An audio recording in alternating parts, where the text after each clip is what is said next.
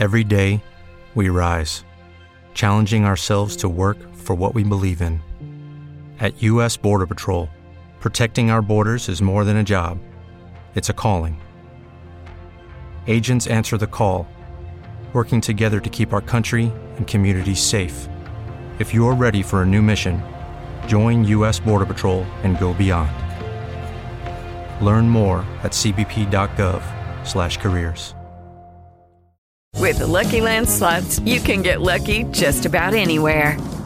This is your captain speaking. Uh, we've got clear runway and the weather's fine, but we're just going to circle up here a while and uh, get lucky. No, no, nothing like that. It's just these cash prizes add up quick. So I suggest you sit back, keep your tray table upright, and start getting lucky.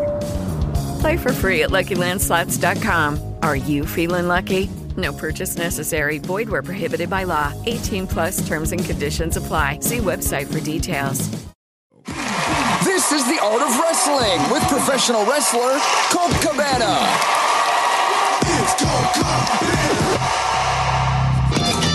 how you guys doing? Come on in, sit down. You're about to listen to the Art of Wrestling Professional Wrestling Podcast. It's also a life podcast, a personal journal, an entryway into the minds, the souls, the hearts, and lives of the people involved in the world of professional wrestling. I am your host. My name is Colt Cabana. I am a world traveler, a performer, a podcaster, a personality. Most importantly, though, I am a professional wrestler. We are sitting here live in the studio apartment in Chicago, Illinois. Hey, before we go any further, this is a fan supported and listener supported podcast. It's supported by people just like you. We give it to you free of charge every single Thursday on ColtCabana.com, Stitcher Radio, and on iTunes. A couple great ways that you can support, rate, review, and subscribe on iTunes. Tell a friend, let somebody know via Twitter, via Facebook, via Vine. Huh? I don't know. Or if you do have a couple of dollars in your pocket, you can give back monetarily. ColtMerch.com, DigitalColt.com, t-shirts, buttons, pictures, posters, DVDs, digital downloads, premium podcasts, episodes 1 through 35. It's all available on ColtMerch.com and DigitalColt.com. The guest this week, Michael Elgin on the show, and the proudest thing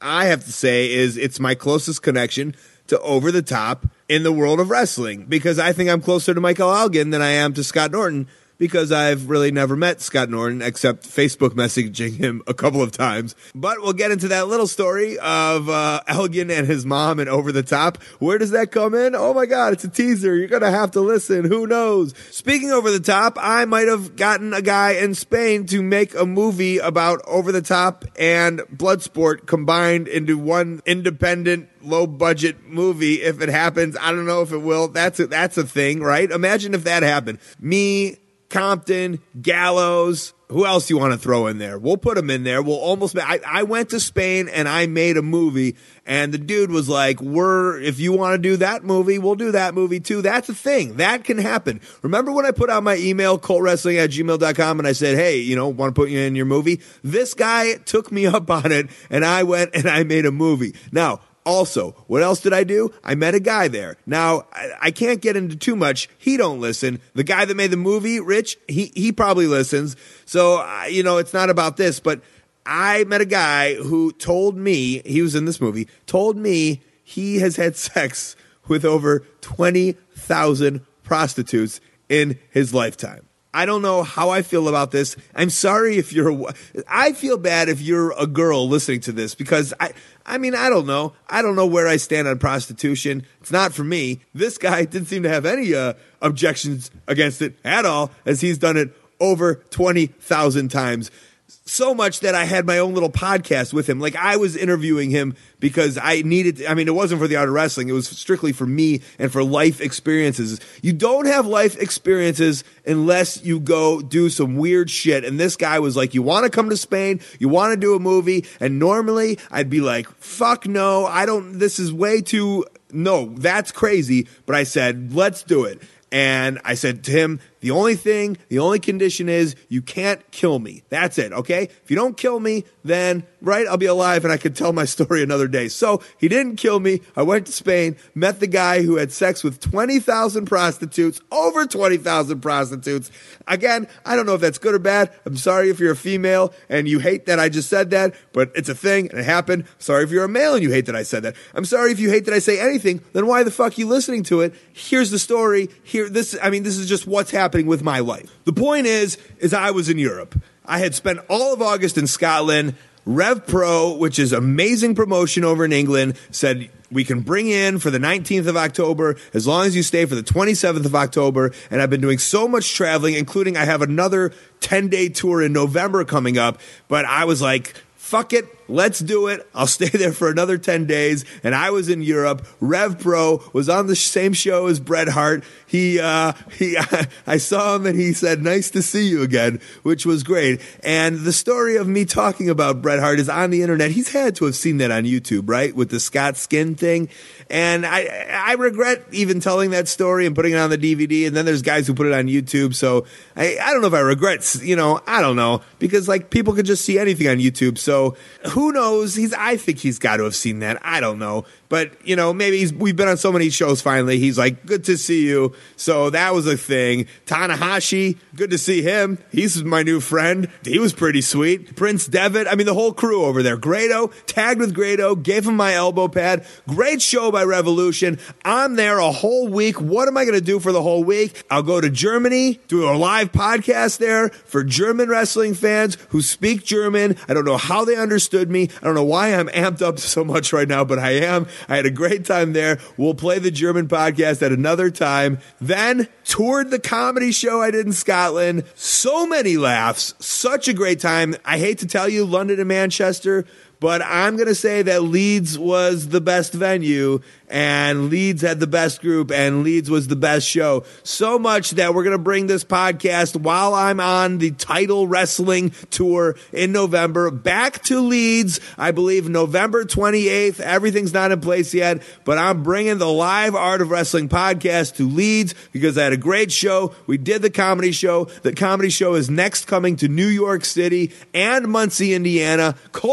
For all the information. All these shows, I'm doing all this stuff. FPW UK. Where do I have time for Spain? I'm going to throw it in there. I'm going to get in there and I'm going to make a movie on my two days off. I had two days off. And what do I do? Do I rest? Do I relax? No, I fly to Magala, Magala, Magala, Malaga. One of those. You choose which it is. I'm not really sure. And I go to Spain and I make a movie. Will this movie ever see the light of day in the United States of America on Netflix? Who knows? I'm hoping the arm wrestling one does.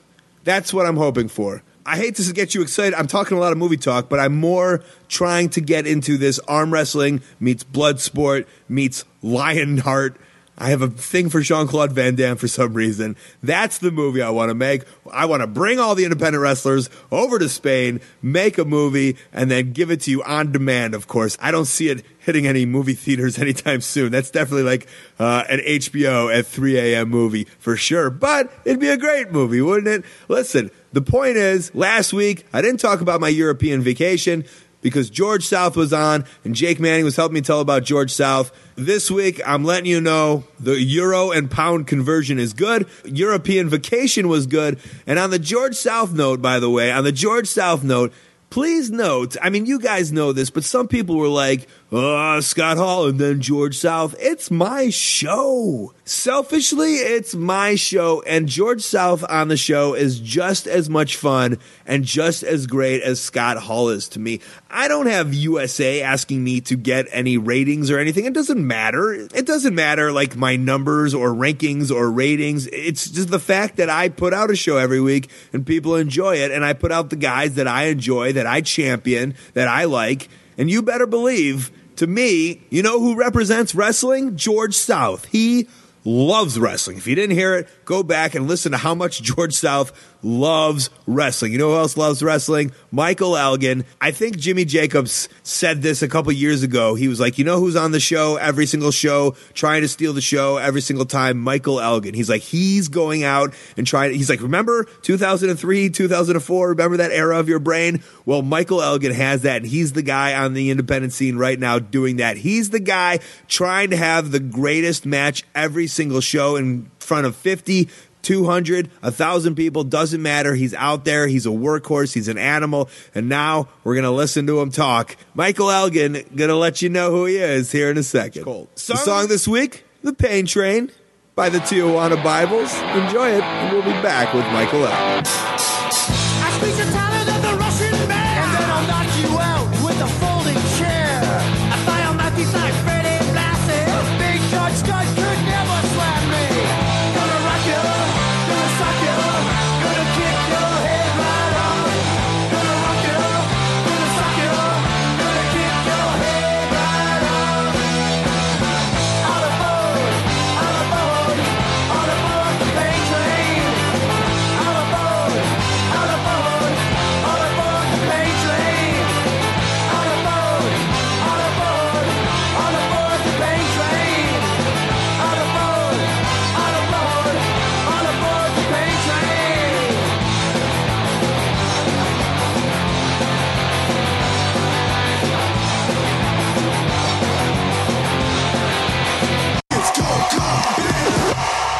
Lucky Land Casino asking people what's the weirdest place you've gotten lucky? Lucky? In line at the deli, I guess? Aha, in my dentist's office.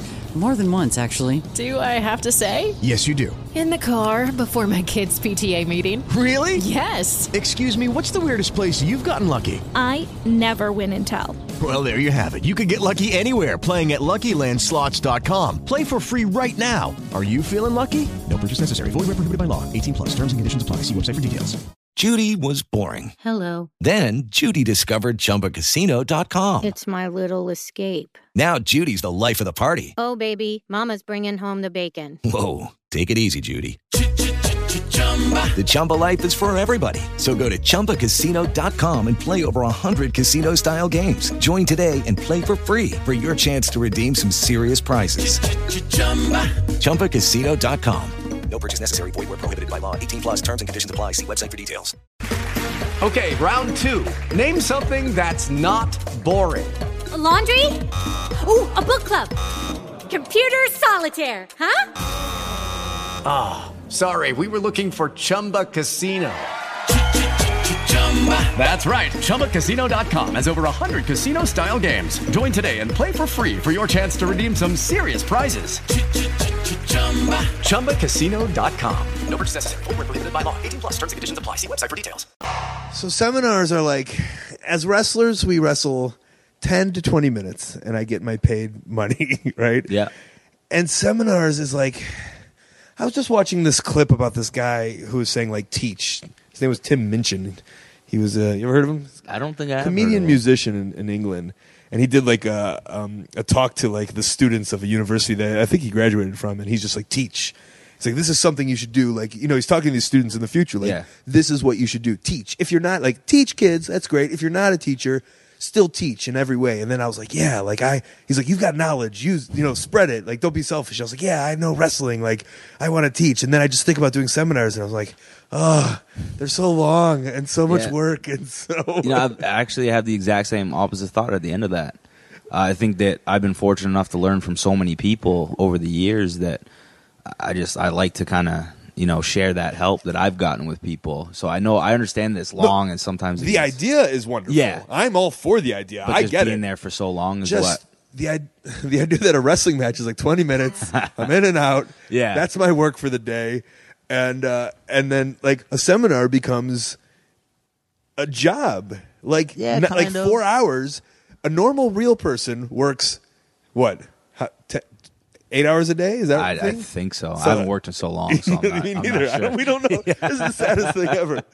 You know, so half of that, four hours a day. I'm not looking to work uh, half of a real job. Yes I know, but is it It's is it really a real job. job? It's still kind of along the same. I agree that it's much longer than a match that we're Yes, having. and I knew when I brought this topic up, I'd just be I'd just be bearing myself to anyone who ever wanted to book me for a seminar, and anyone who ever took a seminar. But when I do, when I do do, do do, when I do do the seminars, like I put all my effort Yeah. into, it and I lo- and I'm all about it.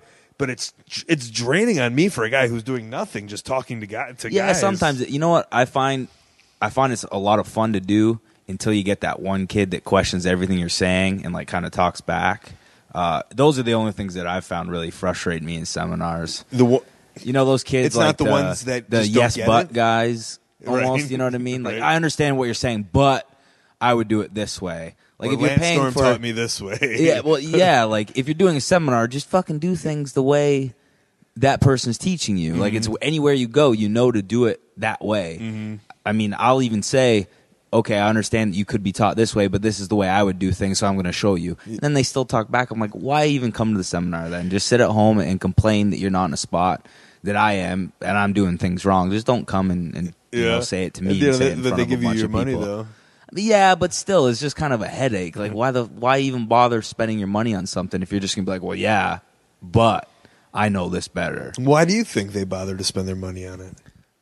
Like to You just know- say to promoters, I, I did a seminar with Elgin. I think one of those, definitely that, and I also think it's almost like. I think a lot of people get in that position where they're like, "Oh, why is this guy here? Why is that guy there?" And I almost think that some guys would go do a seminar just to kind of see if they're right or there is something about that person. I'm, I think it's a very rare and, and very few people that do that, but I really do think that there's some people out there that might even do that. but they're still spending their hard-earned money. Yeah, but That's like it's almost sign- like a validation, like, oh, uh, I spent this money. He didn't teach me anything I didn't know. I should be in a position Just like to that. complain. Yeah, I mean, I, I hate running into people like that, and it's few and far between. But there is people like I've that. been out there. clicking off a lot of Facebook, man. I just don't get it when they're on Facebook and it's just like, I hate this guy, I hate this guy, and it's like factual. Yeah. they're like a fact. This guy is the worst, is awful. Um, so that could be the same idea of going Yeah, I really think that just some people are just delusional when it comes to that kind of stuff. Just but in general. that just happens.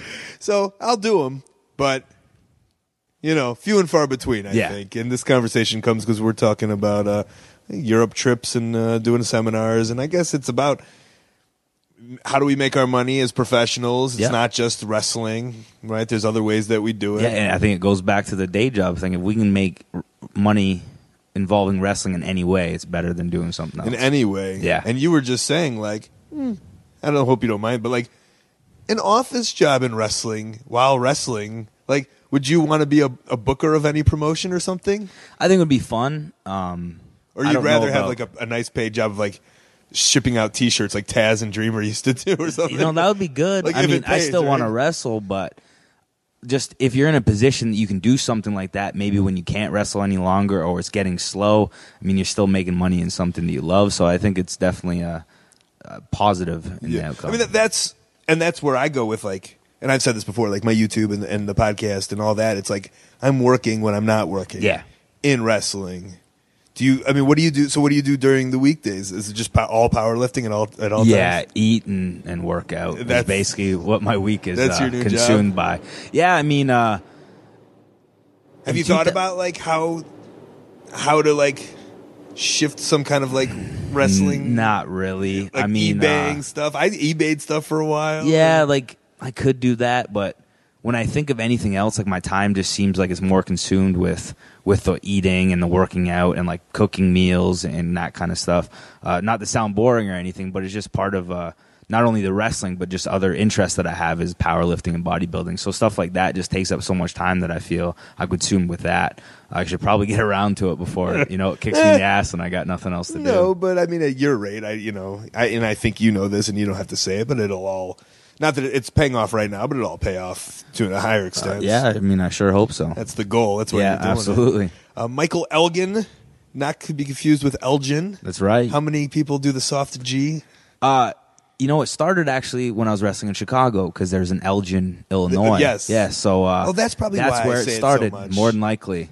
That's a- that's where it started. It started with IWA Mid South, and everybody called me Elgin, and it just kind of got to the point where I was like, "Yeah, I'm I'm Michael Elgin." You didn't even.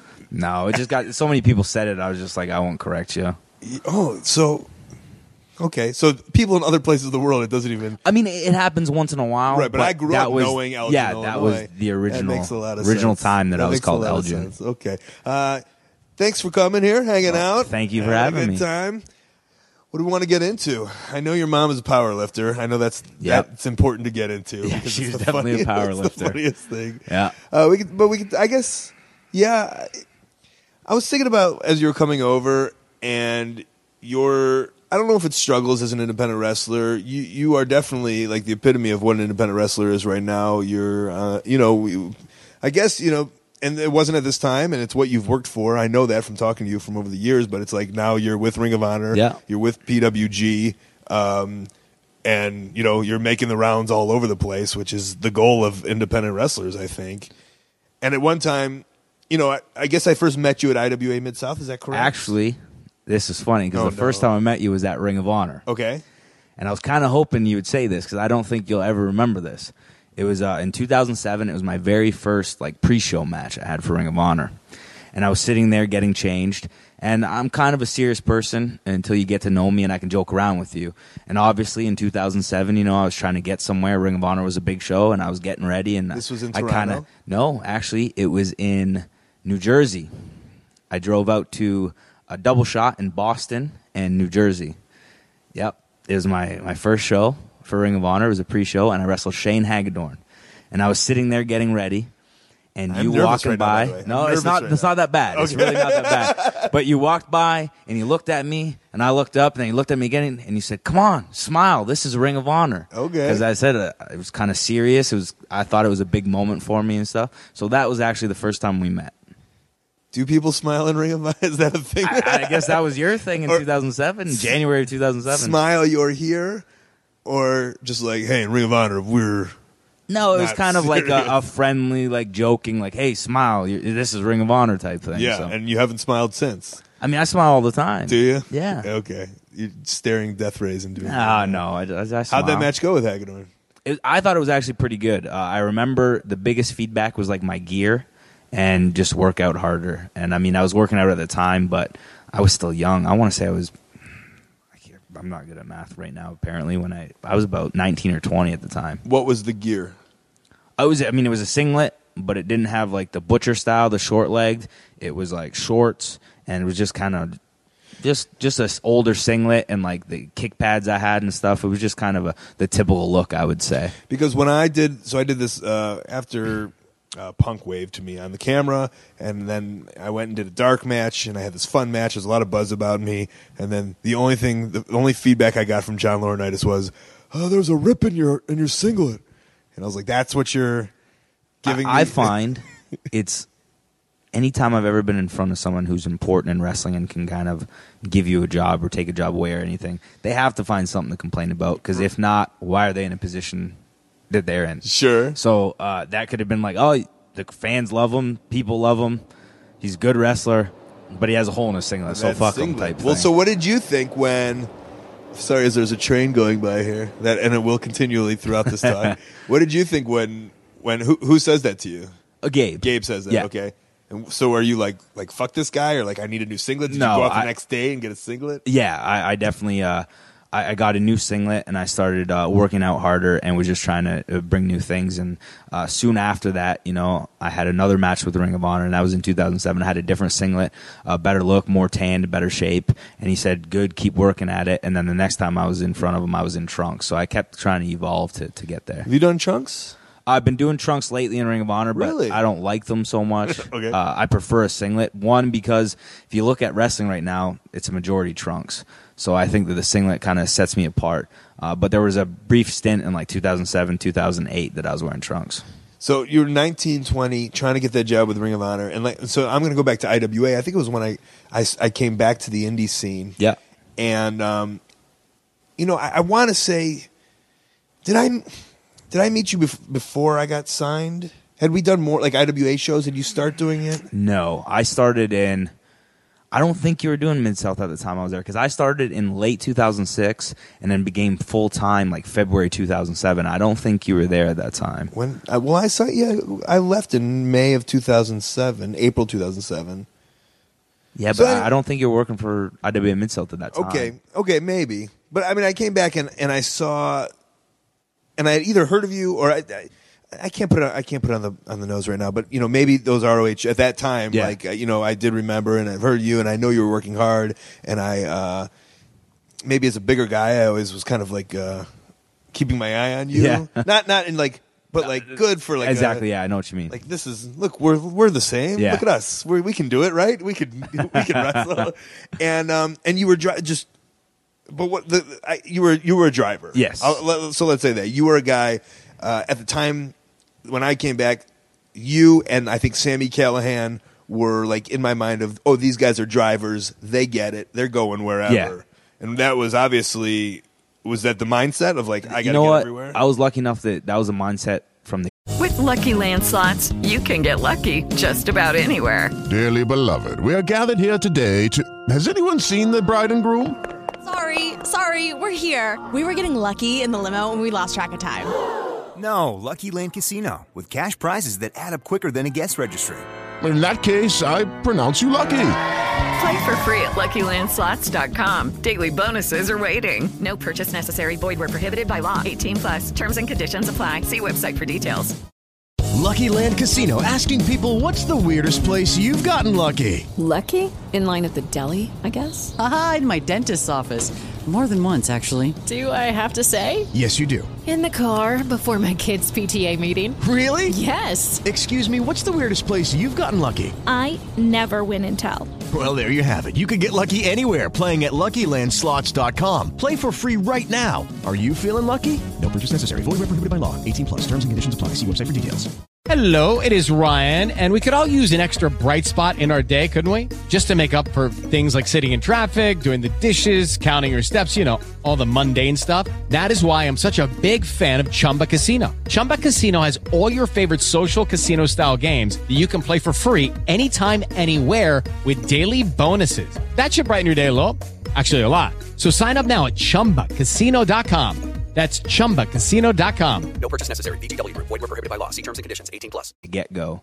Uh, when I started wrestling, I was 16, and Ontario had an athletic commission, so you had to be 18 to wrestle at the time. So I mean, my first match was in Detroit. I know it's not that far from Toronto, but it was instant drives right away, whether it be to Detroit, Ohio, Montreal, anywhere that you could wrestle under the age of 18. So instantly, I got that mindset, and then I got paired up with Sin Kazarni, and he was a madman in a car. He would drive Yeah. anywhere. I remember him literally calling me on like a Thursday night and being, "Do you want to wrestle this weekend?" I'm like, "Yeah." He's like, "Be at my house at 5 a.m." I'm like, um, "I have high school tomorrow." He's like, "Well, do you want to wrestle or not?" I'm like, "Okay, I'll be there at 5." So I, I drive to his house at 5 a.m. and we hit the road and wouldn't be back till you know Sunday night, sometimes Monday morning. I, I, I see. You know, I started in Chicago, and there's just no work for us Yeah. in Chicago. I think because uh, my trainers were kind of like banished in Chicago, you know. so like because we were, you know, Danny Dominion's guys and Ace a little bit, but it was more Danny. Like we weren't allowed to work around there, so no one Yeah. would book us. So we were forced to go,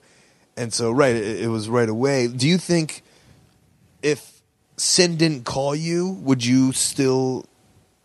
you know, would you still be going to those places, or is it like that guy being like, "We're going," and then eventually you kind of get because of him saying you get that groove that you have to then start going every. No, so I, I think that he helped me get a lot more bookings, but I would have still been a, like willing to drive and try to find bookings and drive. Like I mean, all week that would be my night after school. You know, I'd go to the gym, I'd come home, I'd search a website, any website I could find that had wrestling shows, even if it was 24 hours away, and I'd be emailing them and seeing if I could come out work. So I was always willing to drive, but definitely pairing up with him actually helped me get booked and get on shows rather than just you know drive to a place. So you were going to do this as a 16 year old. yeah. That's if you think about that, it's kind of, it's very dangerous. My mom wouldn't let me go to to, to go outside Uh, of the perimeter. Yeah, it's actually funny. I remember my mom was so supportive, like all week, because I was like, "Oh, I'm going with my buddies. Uh, we're going to Detroit." She's like, "Oh, that's good." Blah blah. blah. And I'm like, the night before, she lost a gasket on me about nothing, just about nothing. And I was like, "Mom, you're you're pissed that I'm going to Detroit tomorrow." No, it's not that. And then finally, like two years later, it came out that that was the reason. But uh, I mean, she was cool. She signed, helped me sign up for a wrestling school at 14. Uh, she knew that there was nothing else I wanted to do or was going to put any attention to. So she was there right from the get go. and you didn't have a group of guys that you would from from the training up because uh, Nick had been doing it since. Uh, Yeah, well, I kind of got hooked up with Nick through people at training. Um, Who um, Sin? Sorry, Kazarni. Yeah. It's got like a million names. uh, a a friend of mine, Ash, he wrestles at Ashley Six now. We drove together all the time, and he was close to Nick and his brother. Sorry, Sin and his brother Steve. So it was just kind of Crazy Steve? No, um, Blind Steve? Cobra Kai Steve. Wasn't his name Crazy Steve? No, that's a total different person. Oh, okay. I know he wrestled. I There know is a Sid's Crazy brother- Steve. Okay, and there's a Blind Steve. That's that's Crazy Oh, Steve. that- okay. Crazy Steve Makes is sense. Blind Steve. Yeah. Wait, do you know Blind Crazy Steve? Yes, I do. Yes, I do. Okay, before we get into like he wrestles as a blind man. Yeah, he's legally blind, like he can't drive or anything. Okay, and and people have you wrestled him? Yes, I have. And you're like, this is normal. okay, it was really good, and it's not to say anything bad, but there's those slight differences that obviously are going to be there because of vision. Right. You know what I mean? think but it's not. It's not. It wasn't dangerous. It wasn't unsafe. It wasn't like it was a match that I came to the back and was like, "Oh fuck, I never want to wrestle again because I that would was say so bad." everybody should have to wrestle him yeah, it'd be great. to like, hey, you think you're good? Here's a little curveball. Yeah. Here's a blind man. Yeah. yeah. But he, I mean, he, he learned the right way and does a lot of shows in, in Canada. So he was he was very talented and stuff. So I mean, he could probably saying- lead a match with somebody who's like not good. Zach know? Gowen, like Absolutely. wrestle a match Yeah. with Zach Gowen. You have to come in with a total different Yeah. game plan. Yeah, absolutely. and it's going to be different in the ring. Yep. it's going to be different. I'd like to see Zach and Steve tag. so, 14 years old. Yep. Uh, okay, so you're born in Toronto-ish. Yes, I, just outside of Toronto. Okay, to mom and dad. Yeah, dad wasn't really around, but mom was always around. And I grew up in like a household with my mom, my aunt, my grandma. So I was taking Whoa, care one of those. Yeah. I'm unfamiliar with that kind of scene. So it's like everyone's in the house. Yeah, uh, basically, my grandma was my, my grandfather passed away, and my mom was like the only one living around out of all of her sisters and everything. So she was kind of like, well, I'll live with my mom and help her out and everything. And then my aunt moved back. She also wanted to help out. So they all moved in together. And it was also a benefit because my mom worked two jobs when I was born. So they were kind of like my babysitters at times. You know? And your and your dad were they ever married? Your mom and dad? No. Okay, No. so just yeah, just, just you're just a baby. Yeah, just a baby. and like there's never meant to be like a mom and dad and a life. Um, you know, I have a stepdad basically like they're not married but they've been together for I want to say like 22, 23 years. So he's been around a lot of my life. Since you were what age? Really young. I mean, I, it's so far back that I Okay, can't remember. And so the first stepdad time. living in the house with aunt and grandma. kind of it's he has his own house because he has his own shop in the house at, at the back of the house so he stays at the house when i was living there all the time but has his own place as well with mom and with aunt and grandma. Yep. And and but and your mom's like kind of a, she was a young mom, right? yeah Is that right? yeah fairly young Okay. Mm, like mid-20s She had you in the mid twenties. yeah early mid-20s So I mean, there's business going on there with grandma and aunt there. Yeah. Not that you want to talk about your Ah. mom. what, what do you care? It happens. um, okay, and so and so while your mom's doing two jobs, yeah and you're, did you did you say you have siblings? No siblings. no i'm an only child Just by yourself. Yep. Your mom is also powerlifting. No she Oh. she she stopped powerlifting and stopped arm wrestling when i was born Yes. uh, i Sorry, I actually forgot about the arm wrestling. my my birth prevented her from being an over the top wow. yeah that's a true story Wow. Go on. Well, uh, apparently, what they did for Over the Top was they had a bunch of arm wrestling tournaments, and all the winners from these tournaments went to the big tournament that they filmed at the end scene of the movie. And she won her tournament, which is in like Whitby, Ontario, and she's going to be in the movie. But then through the process of you know that tournament to when they were filming, she found out she was pregnant with me, so didn't go to do Wow. it. And the the guy from Pulling John, I think, won the tournament for the men's. Yeah. You ever seen that documentary? No. It's it's like basically like over the top the documentary. Oh, is it? And yeah, and he's in the movie because he was like the best at the time. Yeah. skinny dude, like not even like Bull Hurley yeah, style. you know, arm wrestling's a weird thing. Like, you can know the techniques of it and be just as good as anybody who's gigantic. Have you tried? I've arm wrestled uh, through a, a lot of my young years, and that was just because I knew I knew the techniques from my mom. So Uh, hold on, arm wrestling like in the school cafeteria or like like going- no, I, I remember my school in high school did an arm wrestling competition. What? What kind of? in grade nine, I won it my first year in the high school, and I remember the kid I beat like wanted to fight me because he was grade twelve and was like, "There's no way that this kid just beat me in arm wrestling." But I mean, I was always a big kid, but also I had the technique. You knew the tech. Did she train you in a montage? No, like of- well, one it was from her and from Over the Top because Over the Top was one of my favorite movies growing up. Bless you. And Over the Top was my favorite movie before I knew my mom was even going to be in it. I didn't find this out till like six months ago that she was almost in the movie. Really? Yeah. Does the over the top? Is she say that legit? Is that legit? The Uh, move that of that that the- is legit, but it's illegal in most arm wrestling competitions. Really? Yeah, So we got to go to like Arkansas, where there is no Yeah, regulation. I mean, I'm sure. the thing is, when you're arm wrestling, you want to turn your hand over, which gets you an advantage. Mm. So basically, if your hand's cocked back, I mean, I know I'm showing you, and Right. people can't see it. They can but- visually see it. Yeah. So if you can turn your hand inwards so that their palms facing your chest, you have more of an advantage. And it's also shoulder. Aren't Yeah. you throwing the shoulders down? A little bit. That's what you're, you're using more power as you turn their hand in, because then you have more leverage to pull them down. This is beautiful. I want to. Yeah, man. So is your mom? So when when when you were done growing up, she got back into powerlifting and arm wrestling. No. Oh, okay. No, she. Oh, so she hasn't done it since. No, no. All right, she. The, the legends of uh, Mama Elgin powerlifting and arm wrestling are from before I was born. Oh. But there's some great stories. Is there pic- is there pictures? I think I've seen. Have I seen? Th- there's definitely some pictures and trophies. What are the Uh, stories? Well, I'm glad that my mom knows nothing about internet. um, well, she was arm wrestling, and she just quit, and she was working at a bar, and this girl came in, won an arm wrestling competition, and was egging on my mom like, "Oh, I heard you used to be pretty good." And my mom was just, "Yeah, I used to be pretty good." This blah is blah. what the movie's And keep- based on. This is literally, and I, this is not from her because she wouldn't tell me this. This is from other people who are at the bar. From the internet? No, This uh, is- this I is a- wish it was from the internet. this was a internet. blog? Well, I hope this is on the internet after this. Okay. My my mom's gonna be more famous than I am. But anyway, so this girl's calling on, calling on, and finally everybody at the bar who's regular, so they know my mom is the bartender, egg her on, and finally she says, "Okay." And the girl said that she would give her a trophy if my mom beat her. Apparently trophy that she just won? Yes. Apparently, my mom locked up and just right away just slammed her down, beat her. So the girl's losing her mind and like swings the trophy at my mom. And if you ever seen an arm wrestling trophy, it's like two arms locked with almost like wings around it, so they're rigid.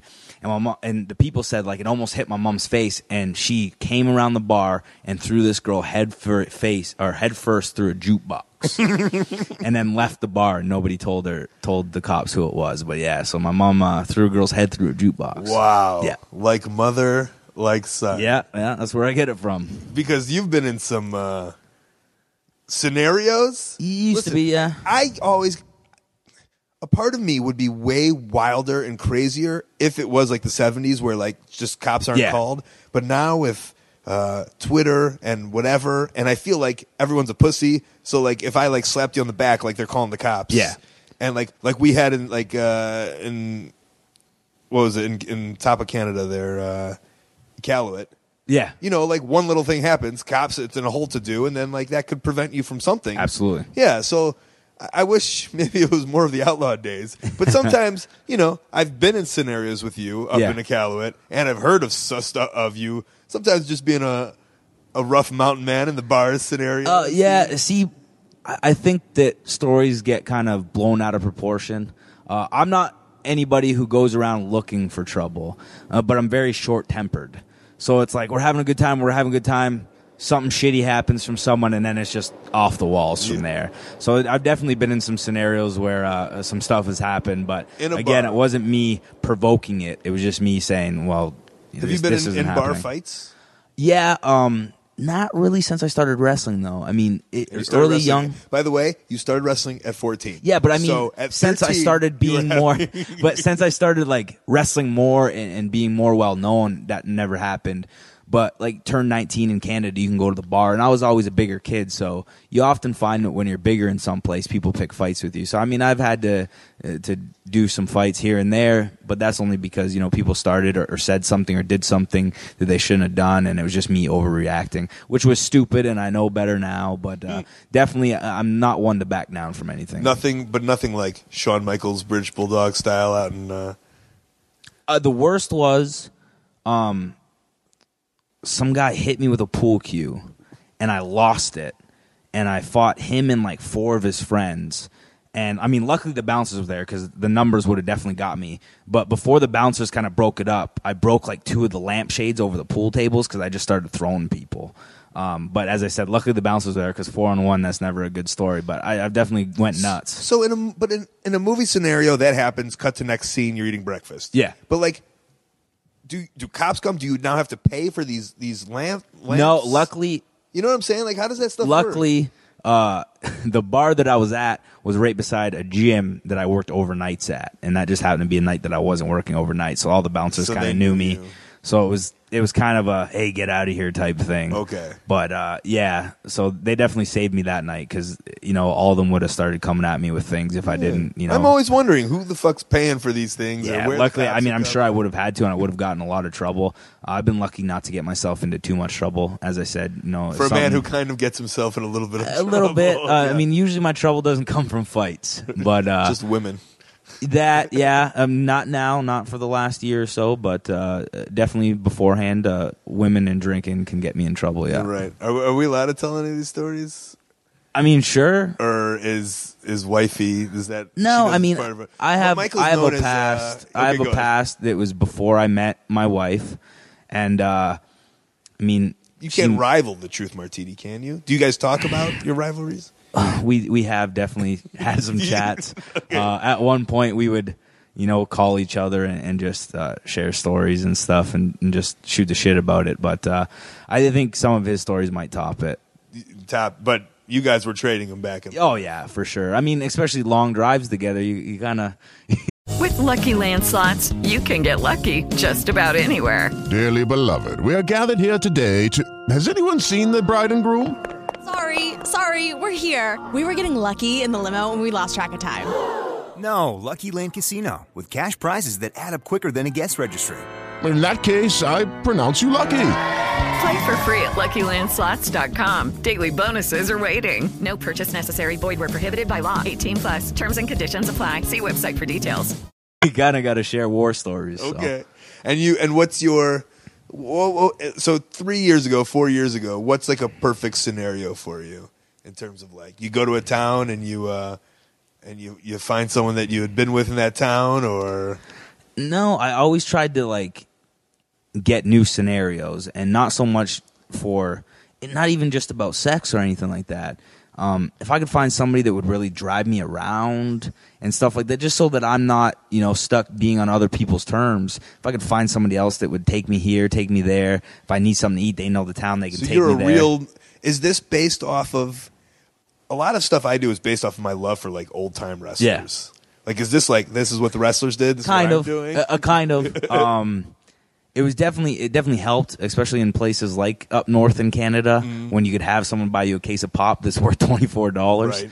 so i mean it just kind of came from being cheap maybe Cheap, but Yeah. does that come from being a wrestler or no?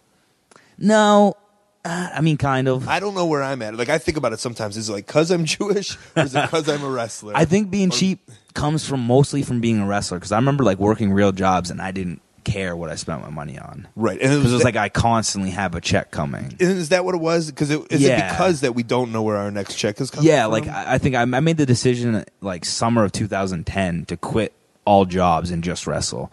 Uh, I wasn't quite at the point where I should have yet, Mhm. but I thought that that was the only the only way I could you know focus more on training and focus more on getting somewhere. I mean, it paid off, but uh, at first it was really rough. And 2010 is where you started.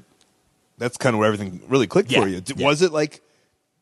I know you said it was hard at first, but like six Well, what months ha- after or whatever. What happened was uh, I did one of those WWE camps in Florida, and if anybody was there and heard what the the guys were saying, whether it be J.R. Steve Keirn or anything, it really looked like I was getting a job. Like the only nat, the only knock I had on me was like get in better shape.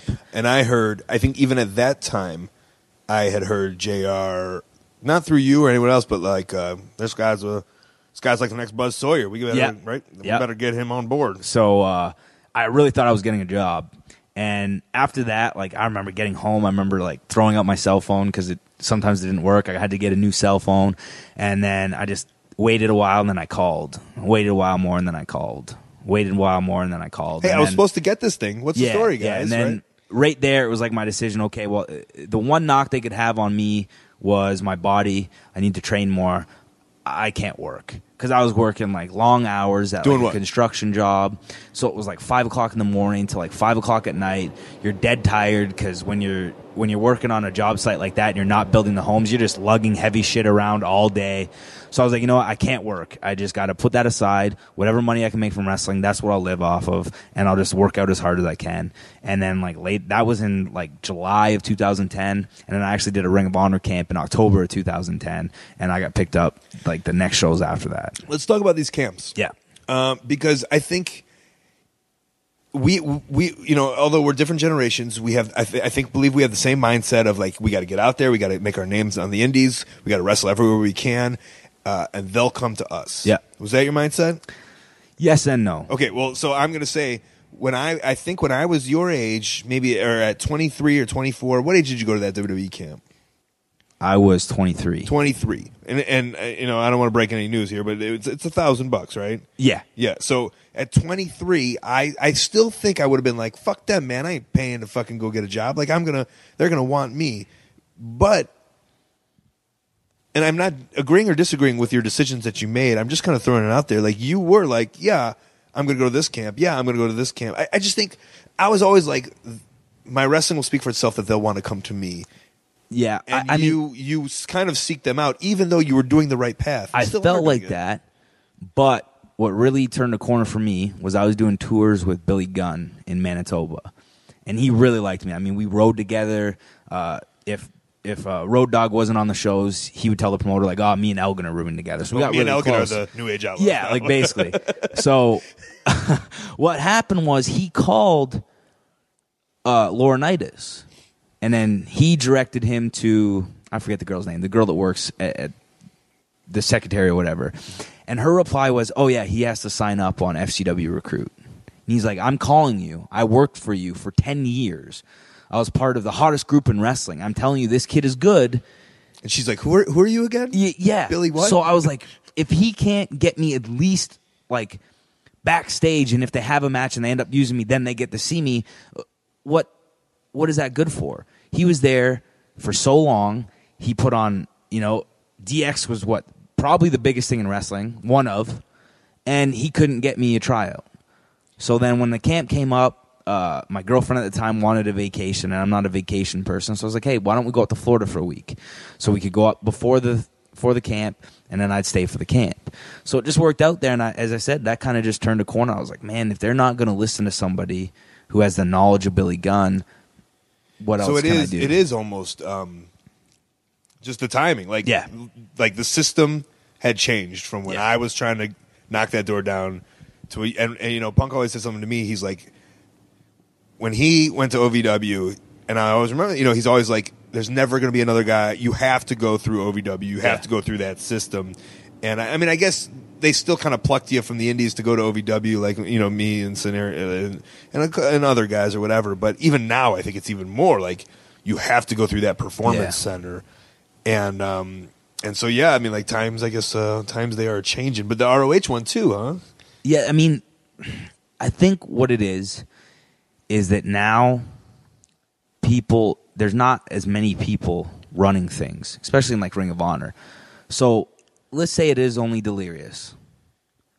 He gets sent hundred tapes between running the shows, running the school. How is he supposed to watch hundred tapes?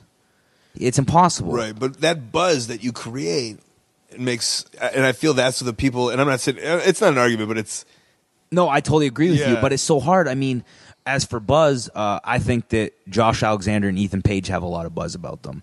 And I've been pushing forever, forever to get them a tryout. And finally they got a tryout. But it was a lot of pushing to get that. Um, even Silas Young, like, he's amazing. He's been wrestling for a while. He's even had a stint in Ring of Honor beforehand. And it took, like, me to be like, I mean, I'm, I'm not trying to take all the credit here, but I'm just saying, like, I he was a name that was being shipped around. I was like, yes, please, like use him. I, I'd love to work with him here. Please. It's just like you forget about people. You have so much on your mind that you're forgetting what's out there. And even though there's buzz, it's like, oh, there's buzz today, but then tomorrow you're back on your job duties and you forget about that. So I think the camps, it really, I mean, it worked out for me. it's just almost so, a short. Or, you know, I the money say I- a shortcut, but uh, I mean, like a quicker way. It's, Yeah, I mean, I wouldn't say so much a shortcut because if you're not ready, you're not going to get there. Mm-hmm. Um, if you're talented enough, then it just kind of puts you in front of them. And you did you do two WWE camps? I only did one. You only did Yeah. one. Okay.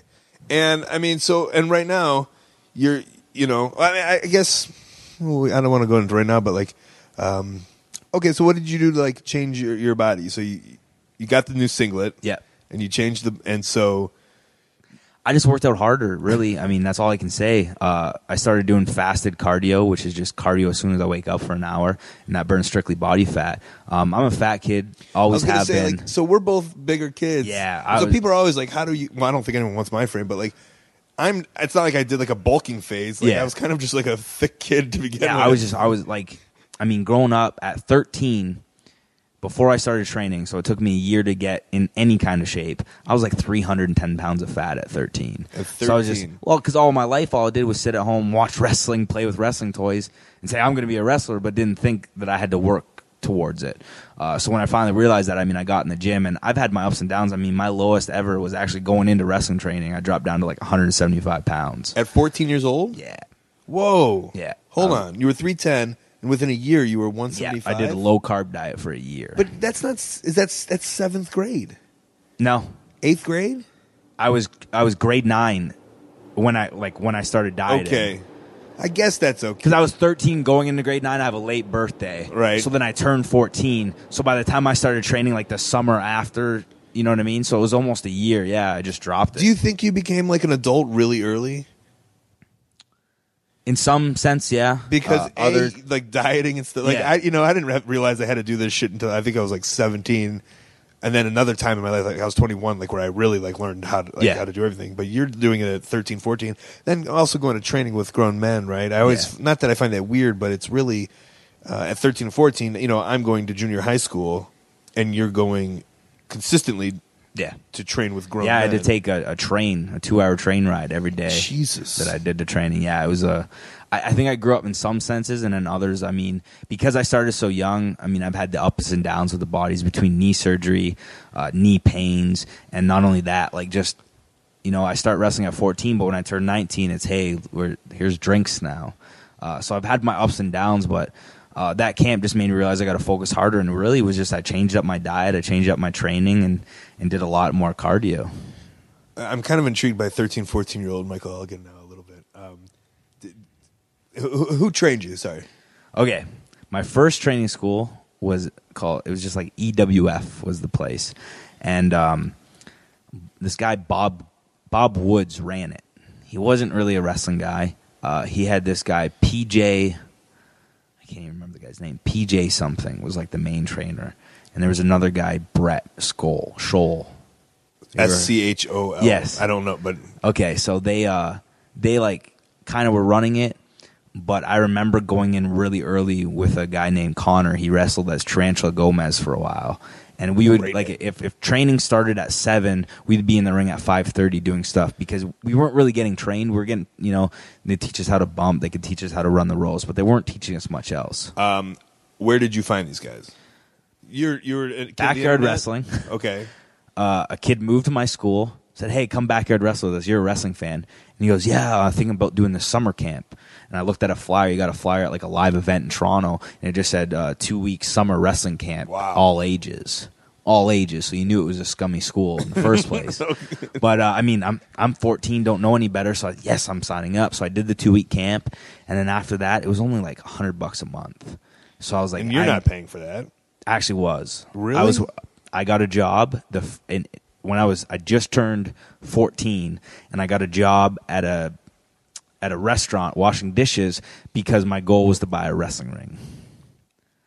Okay. Yeah. So but that you're, was. I mean, you that's three dollars an hour Canadian, right? no, no. I was- it was uh, started at seven fifty an hour. Okay. And I would on weekends I would work doubles. I'd do anything I could do to buy a wrestling ring. and did you eventually buy this wrestling ring? I ended up spending the money on a car, a muscle car, uh, ninety five Mustang. okay, muscle car, kind of. And this was after. After you'd been like training and stuff, and you probably Yeah. realized I don't need this ring because I'm I- training yeah, at this ring. I need a car. Okay. Was- it was- oh, it was the car to get to. Yeah. Well, wait, hold on. You were fourteen. I was saved, but that the car So when cost you me got- six grand. Like I was Right. assuming I was paying five grand for a car, uh, making seven fifty an hour. Also, like buying things here and there, but still saving money. Um, I bought the car before I turned sixteen. I couldn't drive it yet, but as I said, my stepdad owns a shop, so he got this car in and said, "Hey, I know you're saving money for a wrestling ring, but I got this really nice car and I'm selling it for seventy five hundred. I'll sell it to you for five grand." And I was like, "Absolutely." So, Absolutely. Yeah. And it's so it's all been it's all been a race for pro wrestling. Yeah, absolutely. Right? From day one, everything. Okay, so now let's talk about is it in your head? I mean, it's I'm in my head at all times. Like what if this stuff doesn't work out or like did I just waste like the past since I was 10 years old thinking about buying a, a car or a, a wrestling ring? Um, not and, and like again, your path, like you're you're right on your way. Yeah. Uh, but you know, hey, a knee, fucking a knee can go out, right? Yep. Um, I don't know. You can get some a horrible disease, whatever. You know what I'm Mhm. saying? I don't know. Knock on wood on all that shit. Yeah, but- I know what you mean. no. yeah. Like, do you think about what else you would want to do? yes and no. Um, I kind of try to keep it out of my head because I feel like the more the more options I give myself, then that's an easy way out. Plan Bs. Yeah, I, I feel I, I know everybody preaches, oh, you need to have a backup, you need to have a backup, but anybody I've ever known that has a backup isn't wrestling anymore. Well, my, It, right, it got my- rough. My statement they was couldn't always, make it. My statement was always Plan B sets yourself up for failure. Exactly. Then, oh, well, you know, I didn't quite make it at wrestling, but I have this cushy back plan that I can take. And that just, I feel like my motivation has to be on one thing. I mean, I went to college, I did high school, I didn't have the greatest, you know, the greatest grades because all my focus was on wrestling.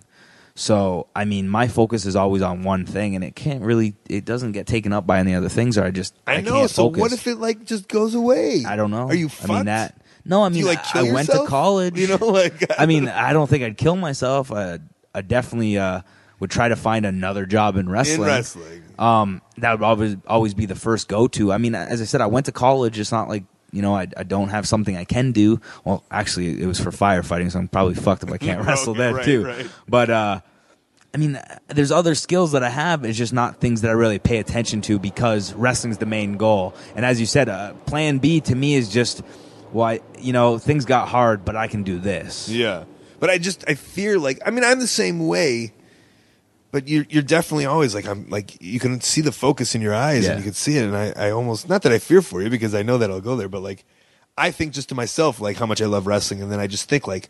Man, what if it did get taken away? Like, what the fuck do? Like, I mean, I could do something, but I think a big thing, like, I mean, as you said, you you th- you think about the stories of old wrestling, and that's kind of what you pattern things about and everything. Like, you hear about some of the top stars talking about sleeping in the back of their car, eating potatoes and tuna because they couldn't afford anything. Well, if they had a backup plan, they might not have went that route. Right. Well, and you're married. Yeah. So like, uh, maybe if I had a wife, and like, you know, maybe that could like help keep me sane or anything. Yeah, I mean, it definitely helps out, and like we have similar passions and stuff, so that helps. But uh, wrestling is always like the focus and goal for work. You know what I mean? And luckily, I'm doing all right now that I can afford to not do anything else and and still, uh, you know, live. Yeah, and you're on this fun, uh, just like uh, place in, in in the in the world right now. How old are you now?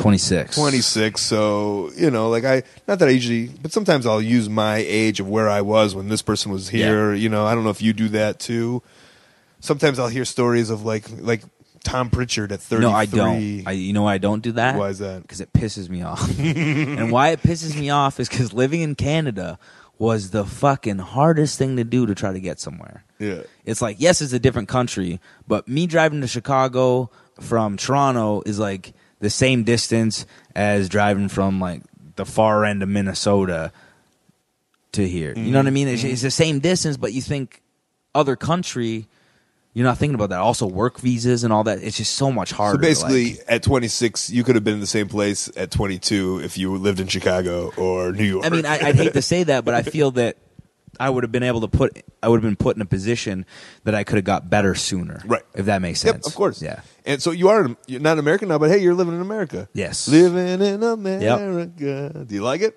Yeah. Uh, things are a lot cheaper. Um, definitely food. Uh, I like cheap food and cheap gas because I drive and eat a lot. So Yeah. definitely works Let's out. hear your meals. You're Uh, packing up for a trip, whole- right? You get Yeah. you got a three. You got you, you're in St. Louis this Monday, and then Chicago Yeah. Tuesday, and then uh, whatever Milwaukee, whatever. Well, for instance, for this trip, uh, I mean, I, I ate breakfast when I was done at the gym this morning before the drive here. So the breakfast is your typical, you know, oatmeal and egg whites, and usually a piece of meat, whether it be chicken or fish. And then for the drive and everything, like I, I packed the normal protein bars and protein, but that's just for snacking here and there. Other than that, I cook, you know, uh, usually two chicken breasts with some vegetables and sweet potatoes, uh, two portions of that each day, and then a portion of um, a cup and a half of ground beef with vegetables all mixed up. so just boring as shit. Uh, yeah, is it though? I mean, I'm fine with it. Well- Spice it up a bit, put some hot sauce and mustard on it, and it goes down just as easy as anything else. So gross. I don't know. Uh, man, I remember Rob Terry would just eat. Uh, is that his name now? Still? Yeah, Rob Terry, Robbie T. Yeah. yeah.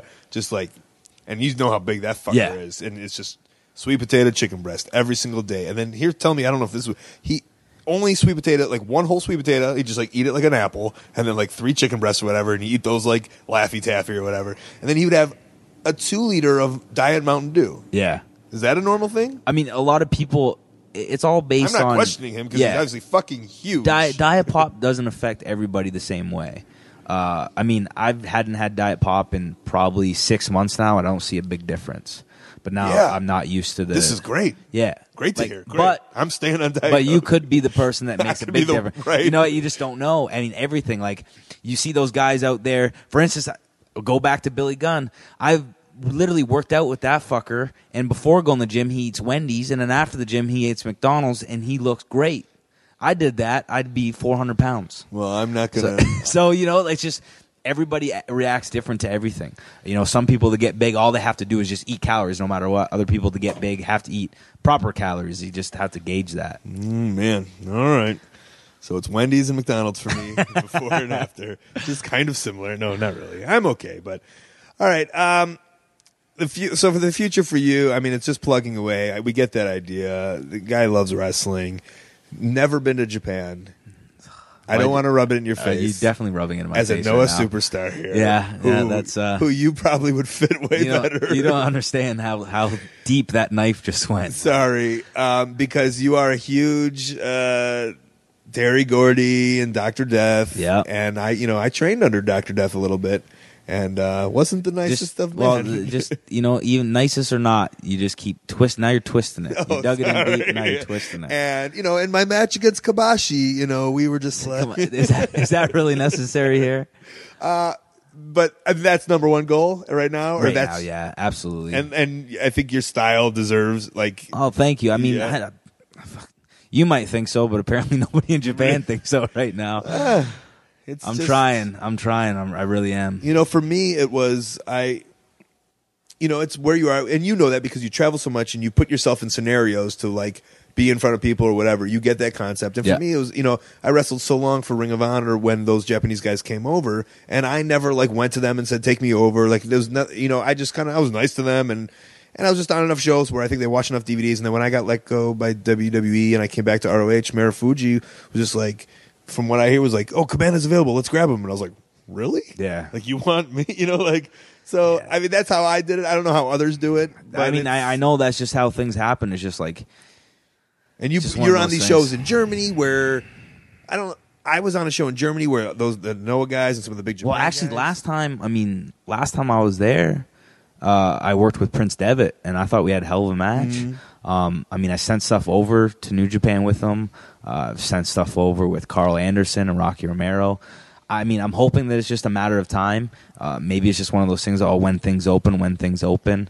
Uh, I mean, I've contacted Noah. I've talked to them. I've talked to them since 2008. Right. So you know, it's just one of those things. Like I even, I mean, the second I heard Muta was opening up his own promotion, I found his contact and sent him stuff right Tajiri, away. Nothing. Uh, I'd never really spoke with. I spoke with Tajiri a little bit, but I knew that there were some guys that were flying himself out Right. there, so I that was nothing that I was willing to do. Uh, I mean, I contacted all Japan. I just I've been plugging away. It's not like I'm not trying. Right. I send pictures. I send I send matches and stuff. So And I'm that's not your sitting number one here style, just- right? Yeah, I mean, or your favorite style of wrestling. yeah, I, I, I was lucky enough that a good friend of mine growing up started tape trading really young. I mean, probably maybe even before I started training. So I got to see a lot of those big time, you know, like the champion carnivals and, and stuff like that. And it was just amazing to me. So that's definitely definitely what my goal has been. All right. Well, if anybody in Japan is listening, Yes, please. Michael Elgin wants Please. Maybe it's the wrong podcast to do. Uh, you are on Twitter and on Facebook, and I don't want to make this a war, but uh, you got to up your game a little bit. I don't want to hear about you lifting anymore or wanting to wrestle Kenta Kobashi. Well, or your dream matches versus Sheamus. You know what? What? That's what I like to do. you know what? No matter what I put on Twitter or Facebook, someone's gonna bitch about something I say. At least I said it to your face. Uh, that's fine. I, I, I blessed, not bless, but good on you for being like, that's what I do. It's Yeah. either follow me or I mean, don't, right? I, I do. I don't do it all the time. I do other things, and I say funny stuff. Um, but what else? That's who you are. Um, Yeah, That's who you are. I mean, th- that's the way. I mean, the Twitter is also part of my wrestling. I mean, that's not my real life, so it's kind of it's kind of stupid if I go out there and start making jokes and be out of wrestling characters. Just it just doesn't fit to me. Uh, I mean, that's the reason why I don't want to talk too much when I wrestle or anything because a big guy who tries to intimidate people who has this, the style I do, if I'm around talking and making jokes, that doesn't match up with the way I wrestle. So that's just a big thing with me. I, like to talk about that stuff because it's also in what Michael Elgin represents, not maybe what myself represents. You know, even though they're close, They're very close. very close. but I mean, I like to joke around and have a good time Right. and goof off and do stuff, but it just isn't what Michael- Michael Elgin would do as Michael a, Elgin, the wrestler. wrestler, Yeah. in the ring, isn't finding that girl to go buy him. Uh, Exactly. a- a you know, so why pack. why would I say that? Because that doesn't represent what Twitter is supposed to be promoting. I get it. And what is your Twitter and everything? ROH Michael Elgin. Okay. Uh, pretty simple. Uh, Facebook's Michael Elgin. I think it's up to the limit of friends or whatever, but you can always shoot me a message. Uh, but if you do shoot me a message, you're not on a friends list. Probably take me about three months because now it goes into another. It's weird. Another it? inbox. And it's like a dollar. Some people have to pay a dollar. Really? No, it's just like it goes into uh, other messages, and I don't check them until I get on a computer because I don't check them on my phone. So it could be three months, but I'll get to you. And that, and do you have a website or anything? Or no, no. website. You're not selling. You're not. You're not selling the merch anymore. No. that's a whole subject. Yeah. which we won't get into. Uh, but at shows you are.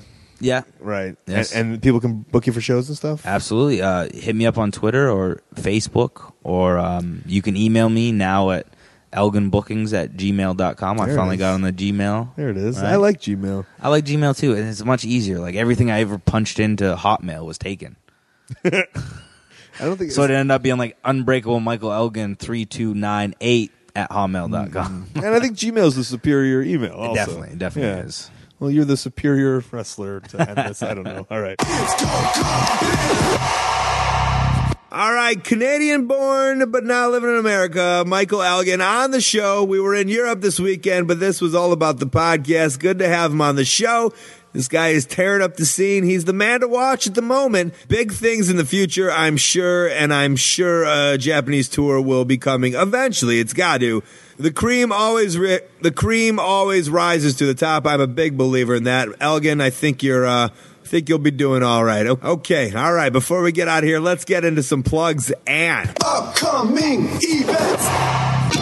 All right, the best way that you can support ColtMerch.com and DigitalColt.com. I do have a Twitter at Colt Cabana. Follow me. I have a very public email, ColtWrestling at gmail.com. Maybe you're a promoter, want to put me on your upcoming show or convention. Every single Monday night on YouTube, worstpromoever.com. Myself and Marty DeRosa. Head on over to the website, ColtCabana.com. Over there, you will see the P.O. box. You can send me some snail mail, or you can sign up for the monthly newsletter, the Facebook slash AOW podcast. Upcoming Saturday, November 2nd, Quebec City, Quebec, NSBW wrestling.com. I'll be wrestling Sylvain Grenier. Yep.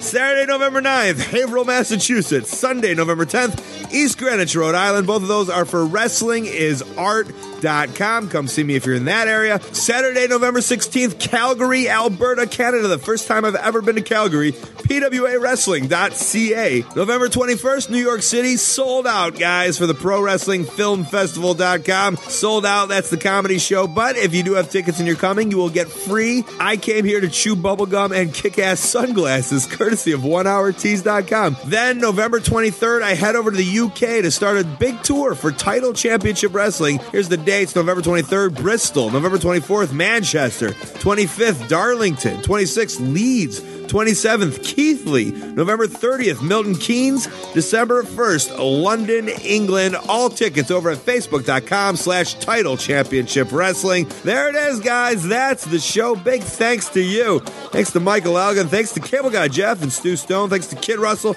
Matt Jenkins on the music. Big thanks to Hulu Plus. Watch thousands of hours of TV directly to your computer, iPhone, iPad, and more. Get yourself that free trial at huluplus.com slash Colt. And if you tweet me a pic and a question, I'll DM you that answer. There it is, guys. That is the show. This has been The Art of Wrestling. For Colt Cabana, I'm Colt Cabana. Thanks.